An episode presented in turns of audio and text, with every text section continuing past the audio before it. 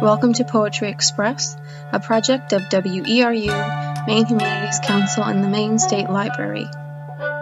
Each week we bring you a Maine poem read by a Maine neighbor. This week's poem is The Whale by Kristen Hodak, read by me, Kristen Hodak. The Whale Beneath the wind-blown whitecaps of the Pacific lives the loneliest creature on earth ever roaming her boundless expanse. Year after year, month after month, day after day, hour after hour, she sings. Her vibrations rumble out through silent waters and echo off craggy shores. A barnacle urn for each song unanswered create living additions to her flourishing coat of armor. Her surroundings teem with life, yet she endures in solitude. She knows none like her, none that would call her their own, none that could discern her song, a trill at fifty two hertz, her frequency a foreign tongue. Does she know she is extraordinary, an anomaly? Does she know she is the poster child for desolation or for pity? No. She has no words for pity, no room for desolation in her one ton beating blue heart. She is ever hopeful, ever searching, ever thriving. I am the whale.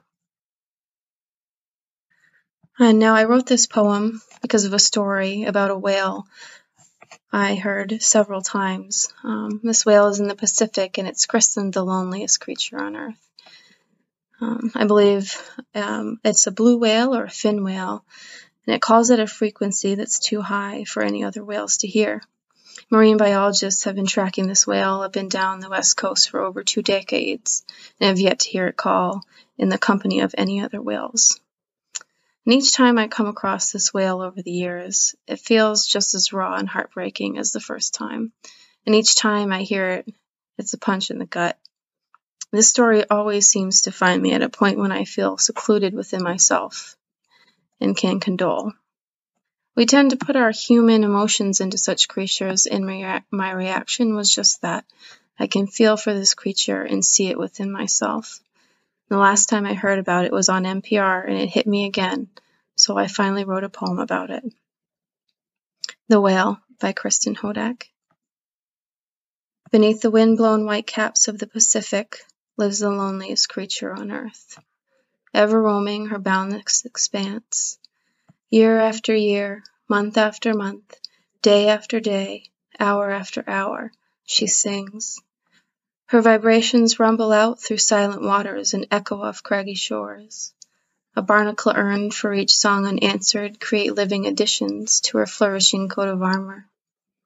Her surroundings teem with life, yet she endures in solitude. She knows none like her, none that would call her their own, none that could discern her song, a trill at fifty-two hertz, her frequency a foreign tongue. Does she know she is extraordinary, an anomaly?